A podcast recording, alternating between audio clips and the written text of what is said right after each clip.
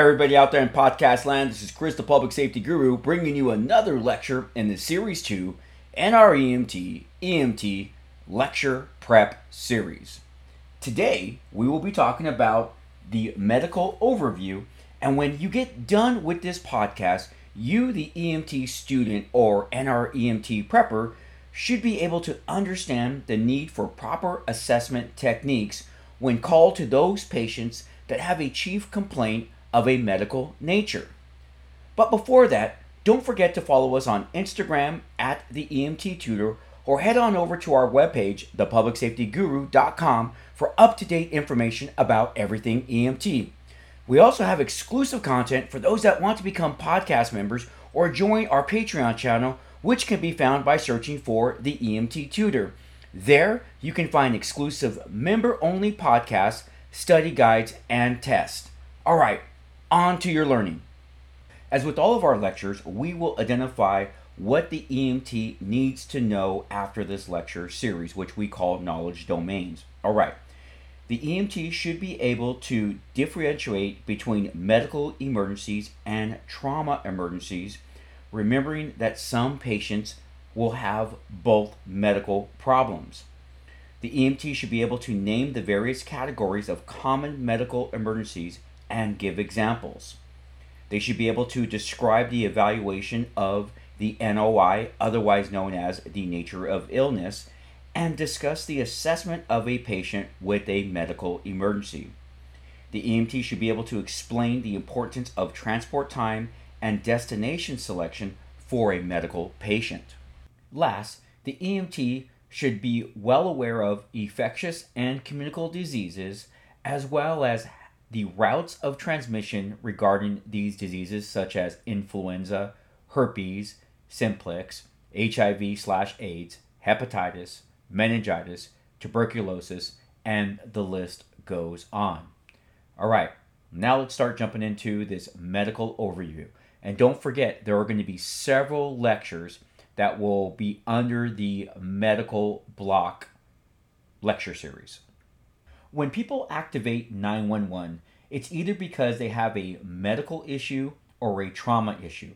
But don't forget, a patient may be suffering from both, and it's up to your assessment to determine which one takes priority over the other.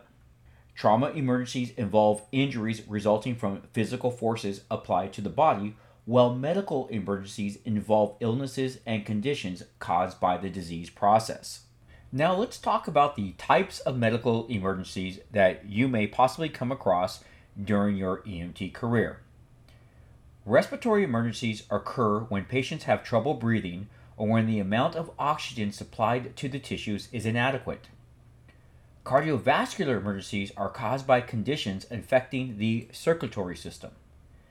Neurological emergencies involve the brain.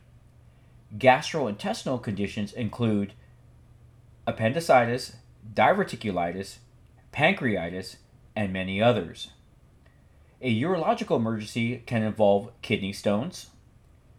The most common endocrine emergencies are caused by complications of diabetes mellitus. Hemological, aka blood emergencies, blood emergencies may be a result of sickle cell disease or various types of blood clotting disorders such as hemophilia. Immunological emergencies involve the body's response to foreign substances and can range from fairly minor to life threatening. Toxicological emergencies, including poisoning and substance abuse, are result in other types of medical emergencies. Gynecological conditions involve the female reproductive organs. And last, some medical emergencies are caused by psychological or behavioral problems and may be especially difficult to deal with because patients often do not present with typical signs and symptoms. All right, let's talk a little bit about the patient assessment now. Assessment of the medical patient is similar to the assessment of the trauma patient, but with a different focus. Medical patient assessment is focused on the nature of illness, NOI, symptoms, and the chief complaint we need to establish an accurate medical history. Use dispatch information to guide your initial response, but do not get locked into the preconceived idea of the patient's condition. Injuries may detract from the underlying conditions. Tunnel vision occurs when you become focused on one aspect of the patient's condition and exclude all others, which may cause you to miss an important injury or illness. Assessing may be difficult when you're dealing with a uncooperative or hostile patient. You should maintain a professional, calm demeanor. You should refrain from labeling your patient or displaying any biases. Don't forget, you will be responding on frequent callers, but you should always treat this call no different than any other call because their chief complaint may be different and you can get caught subsequently thinking nothing's wrong with them when this time there is something. Now, during scene size up, you always want to maintain your scene safety. Ensure that the scene is safe. And once again, use those standard precautions, your proper PPE when dealing with all patients. Now, let's talk about when you determine the NOI. The index of suspicion is your awareness and concern for potentially serious underlying and unseen injuries or illness. Essentially, you're taking in all the information that you currently have and you're establishing an opinion of what is possibly wrong with your patient. And if you suspect that the patient needs any type of spinal immobilization at this step, you're going to go ahead and apply that manual traction. All right, now let's talk about the actual primary assessment. As you're walking up to your patient, you want to start taking a look at them and getting that general impression. Do they look like they're critical or non critical? We're going to perform a rapid examination to identify anything that may be possibly killing your patient now. I put it in this context because it gets you to think about okay, we got to find what is going to be life threatening to our patient so that way we can correct this immediately. If there's nothing, that is good, but we always want to err on the side of caution. We're going to quickly determine the patient's level of consciousness. As you're walking up to them, are they looking at you? Okay, that means they're alert. I love using the acronym AVPU alert, verbal, painful, or unconscious. So let's go back to that. You're walking up to your patient and they're looking at you. Well, AVPU is done because we have A for alert. Now let's just say they don't have spontaneous eye opening hello, sir, hello, ma'am, and now they look at you and respond. Well, then we know they're alert to verbal. But let's say neither one of those happen. Then we walk up and we give that little bit of painful stimuli, and maybe that arouses them. Well, then we know that they're alert to painful stimuli. And if none of those exist, then our patient is pretty much unconscious, and then we're going to immediately assess for the ABCs. Now, in the conscious patient, all we have to ensure is that the airway is open and the patient is breathing adequately.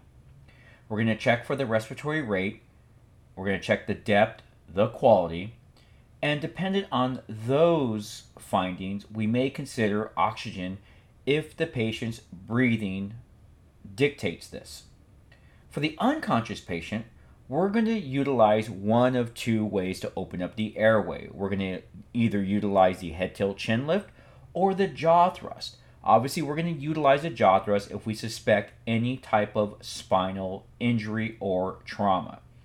Once the airway is open, we're going to evaluate the breathing. What is the rate? What is the rhythm? What is the depth? At this point in time, you may determine that your patient needs oxygen, or you may determine that your patient needs some type of airway adjunct, such as a oral pharyngeal airway or a nasal pharyngeal airway, and BVM to a system with ventilations. Once we have determined that the airway has been established and it is open, we can move further. Now, I caution you when you see test questions, test questions like to confuse you.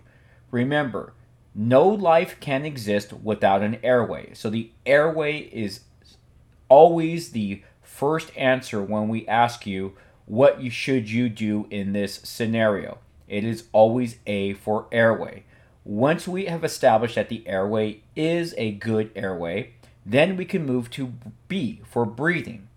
Once we establish that breathing is okay, then we can move to C for circulation. Now, if you have a test question that does have that doesn't have an answer in regards to A, B, or C, then we can assume it has some type of treatment as your answer. But I call this the Chris Kano algorithm, and the reason why is because I have found that test questions will ask you, What do you do in this scenario? And students get confused, but they should always err on the side of looking for the answer that deals with airway. And if there is no answer with airway, then move to B for breathing. If there is no answer for B for breathing, then move to C for circulation. And if there is nothing for C, then it has to be some other type of treatment. If you look at all your test questions this way, you should be getting your test questions right. Now, once we've established that we have an airway and we're taking care of the patient's breathing, either because they have adequate breathing or we're breathing for them, we're then going to move to circulation. We're going to assess circulation by the conscious patient utilizing the radial pulse. We're also at this time going to take note of the patient's skin signs. Are they pale, cool, diaphoretic? Because if they are, then we know they're shocky. We're all, and then, then I should say, let's revert back. If our patient is unconscious, then if the patient is a large child or adult, we're going to check the carotid pulse. Obviously, in an infant, it would be the brachial artery. Once we've established this, we have enough information to make a transport decision. I always talk about, and I actually got this from one of my skills instructor named Joe. You should be thinking of the song from The Clash, Should I Stay or Should I Go? At this point in time, you got to say to yourself, is my patient critical enough that I have to scoop and run and get going to the hospital? Or do I have time to go ahead and further assess them and possibly provide some medical treatment because they're not as critical. This is not a rule of thumb, but it might just give you uh, a little bit more perspective of which patients you should consider consider having a serious condition and in need of rapid transport. These would be patients who are unconscious or who have an altered mental status, patients with an airway or breathing problem, patients with obvious circulation problems such as severe bleeding or signs of shock, if your patient doesn't present with any of the three findings, then continue your assessment and prepare to transport your patient based upon the next phases of your patient assessment. Let's talk a little bit about history taking now. As you start thinking about the patient's history, you should determine what the patient's problem is or what may be causing the problem. This will be gathered through a thorough history. Investigate the NOI by inquiring about the chief complaint. For the unconscious patient, survey the scene for medications, containers, or medical devices. As you continue to gather information, remember to attain a sample history and to ask questions about the chief's complaint utilizing OPQRST. Record the patient's allergies, medical conditions, and any medications the patient may take. Some patients take numerous medications. Gather up all those medications so you can take them to the hospital with you. The mnemonic TACOS can be helpful in identifying conditions that may be complicating a patient's chief complaint or affecting medications. Now, once we have done this history taken, we're going to move on over to the secondary assessment. One of the things I want you to remember about the secondary assessment is that you, the EMT, can do the secondary assessment while on scene or en route to the emergency room. There are actually going to be some emergencies where you will not have enough time to complete a secondary ass- assessment. Now, when we're doing the physical exam, all patients should undergo, I should say, let me back that up all conscious patients should undergo a limited or detailed physical exam based upon their chief complaint. The reason why I put it in this perspective is quite simply your patient is able to tell you what is bothering them. So that way we're going to focus on a detailed physical exam. For the unconscious patient, you should always perform a secondary assessment of the entire body, conducting a head to toe examination to obtain any clues on what the problem may be. A full body assessment should help you to obtain clues and should be performed quickly so it does not delay transport. If the patient's condition warrants a secondary assessment, examine the head, scalp, face, then examine the neck closely, assess the chest and abdomen, palpate the legs and arms, and examine the patient's neck. Treatment will depend on the conditions found and as well as your local protocols. Once a secondary assessment has been completed, we're going to move on into vital signs. Assess the pulse for rate, quality, and regularity at the most appropriate site. That could be the radial or the carotid. Identify the rate, quality, and regularity of the respirations and any difficulties that the patient may have. Obtain initial blood pressure, measuring both systolic and diastolic pressures. Consider using an automatic blood pressure cuff for future assessments at regular intervals. Remember, for your critical patient, that is every five minutes, and for your non critical patient, every 15 minutes. And consider, if you're able to, of obtaining a blood glucose level and a pulse ox reading. And then, once again, as I have already said, we're going to conduct our reassessment based upon your patient being non critical or critical. And if your patient warrants it, you should ensure that ALS, aka paramedics, are en route. Once we've done all of this, you should be documenting all of your assessment, your treatment, findings, reassessments on your particular documentation form. Now that your assessment has been completed, you must now determine if you're going to transport your patient and the destination that you will be going to. There are just some medical emergencies that require a level of treatment beyond the available pre hospital setting.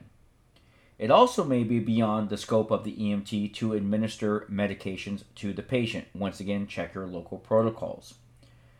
Any administration of medication by an EMT requires direct permission from medical control. However, some medical controls have established standby orders or offline orders for the EMT. Once again, don't forget as well that some EMTs, or I should say, some places where you work, may possibly provide you with an AED so if you do have a patient that is pulsic and apneic, make sure you break out that AED. Now, in regards to scene time, there are just some scenes that may take longer for medical patients than trauma patients because we have that golden hour in trauma. Gather as much information as possible to give to the emergency room.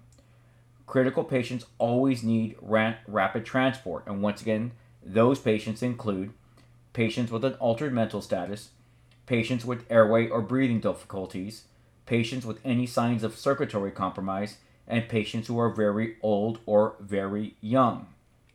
Now, not everybody will be transported via ground ambulance. There are various different ways that we can transport our patient. If a life threatening condition exists, the transportation should include lights and siren. If the patient is non critical, consider non emergency transport. Now, modes of transport ultimately come in two categories ground or air. Ground transport EMS units are generally staffed by EMTs and paramedics. Air transport EMS units are generally staffed by critical care transport professionals and paramedics. All right, last, destination selection. Generally, for the EMT, the closest hospital will be your destination. However, there are those patients that may request a particular hospital they may request a hospital based upon their insurance, or based upon their medical condition, they may require a specialty center, such as a STEMI center or a stroke center. That is it for patient assessment and transport. We're now going to shift gears and talk about infectious diseases. Now, we approach the patient with an infectious disease like any other medical patient. We're going to perform the scene size up take standard precautions, and complete a primary assessment. We're going to gather patient history utilizing OPQRST to elaborate on the patient's chief complaint. We're going to obtain a sample history and a set of baseline vital signs, paying particularly attention to medications and the events leading up to today's problem. We're going to ask the patient whether they have recently traveled or have come in contact with someone who has traveled, especially today with you the various different pandemic and viral diseases that we are seeing. Now, there are some general management principles. We focus on any life threatening conditions identified in the primary assessment. Of course, be empathetic. Place the patient in a position of comfort on the stretcher and keep them warm. Always, always, always utilize standard precaution. Always follow your agency's exposure control plan in cleaning equipment, properly discarding and disposing supplies, and wash linens. Now, today we live in a world where we have to have epidemic and pandemic considerations. Don't forget, an epidemic is when new cases of disease in a human population substantially exceed what is expected. A pandemic is a disease outbreak that occurs on a global scale. We're now going to talk about and identify some common or serious communicable diseases. With all this talk of COVID, we forgot one of the most basic diseases that is out there, and that is influenza. Those with chronic medical conditions, compromised immune systems, and the very young and very old are the most susceptible to complications of influenza. Influenza is transmitted by direct contact with nasal secretions and aerolized droplets from coughing and sneezing by infected people. For diseases that can be passed by the respiratory route, you should always wear your PPE, which should include gloves, eye protection, and a HEPA respirator.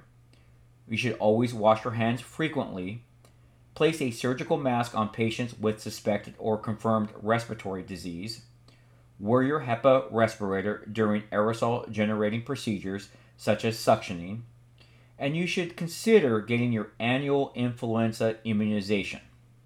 All right, Let's now talk about herpes simplex. This is a common virus strain carried by humans.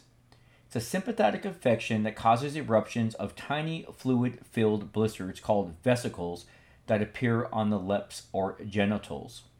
They can cause serious illness like pneumonia and meningitis in the very young, very old, and the immune compromised. The primary mode of infection is through close personal contact so standard precautions are generally sufficient to prevent spread to and from healthcare workers. Moving on to HIV infection, EMTs face a risk of exposure to this virus, which causes AIDS on a regular basis. AIDS can still be fatal, however, with treatment, patients can expect a near normal lifespan. HIV infection is a potential hazard only when deposited on mucous membranes or directly into the bloodstream. It is not easily transmitted in the work setting. Your risk of infection is limited to exposure to the infected patient's blood and body fluids. Many patients with a human immune deficiency virus, HIV, show no symptoms. Always wear the proper type of gloves. Take great care in handling or properly disposing of needles and other sharp objects cover any open wounds that you have, whether you are on the job. If you think that a patient's blood or secretions may have entered your system, seek medical advice as soon as possible and notify your infectious disease officer.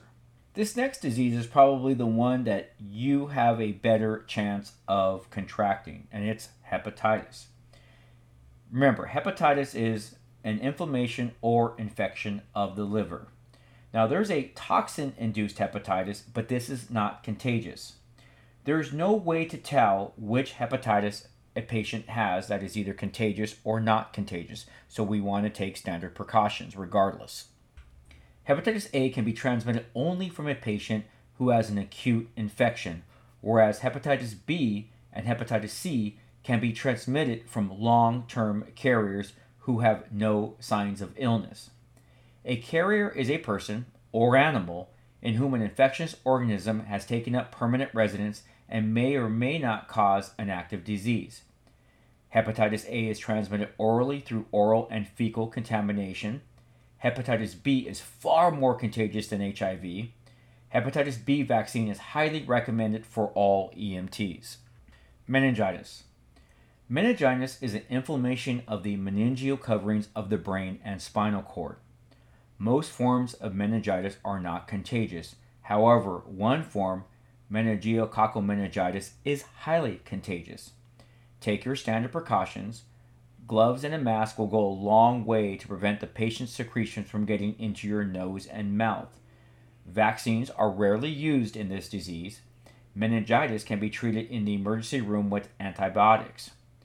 After treating a patient with meningitis, contact your employer's healthcare representative because they may have some further testing or documentation they may want to do. All right, let's talk about that little disease that killed Doc Holliday tuberculosis. Tuberculosis. Many infected patients are well most of the time. It's a chronic mycobacteria disease that usually strikes the lungs. Once this disease attacks the lungs, it becomes tuberculosis. Now, there's a reactive tuberculosis, and this is common and it can be much more difficult to treat. Patients who pose the highest risk almost always have a cough. Consider respiratory tuberculosis to be the only contagious forms because it is the only one that is spread by airborne transmission. That airborne transmission, let's think about it or let's call it droplet nuclei. This is a remnant of a droplet that's produced by coughing after the excessive water has evaporated. The best protection is an N95 or HEPA mask against these droplet nuclei. Absolute protection from infection with the tuberculin bacillus does not exist.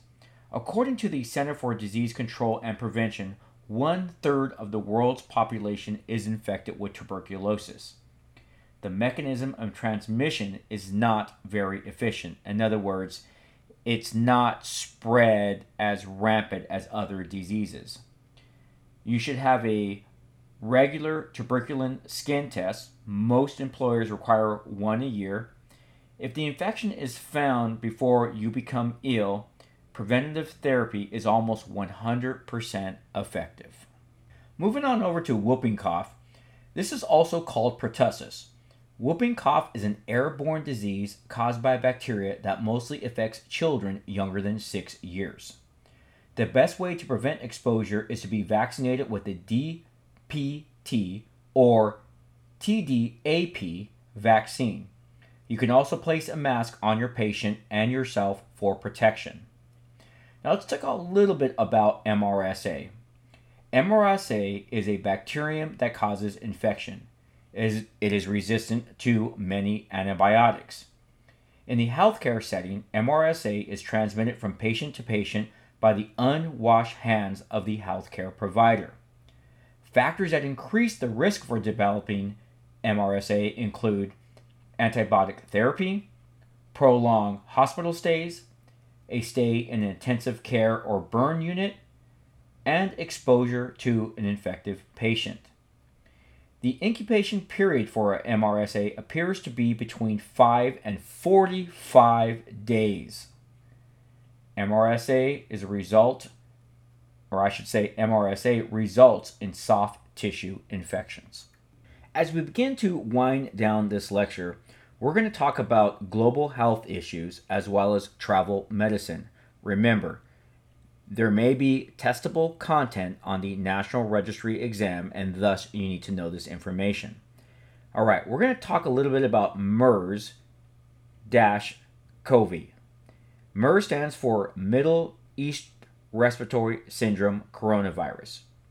The first human case of MERS was discovered in Saudi Arabia in 2012 most human infections were found in the East. Cases of MERS have been found in Europe and the United States. If you suspect MERS, place a surgical mask on the patient and notify the receiving facility. Now, you may have heard back a few years ago about Ebola.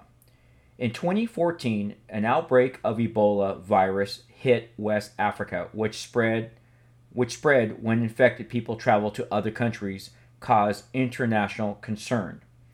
The incubation period of Ebola is 6 to 12 days after exposure.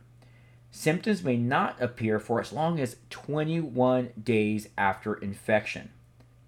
The fatality rate can be as high as 70% if treatment in the ICU is not initiated promptly.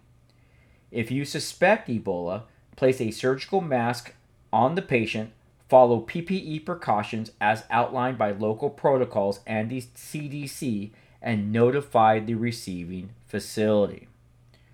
All right, now we're going to end off with travel medicine.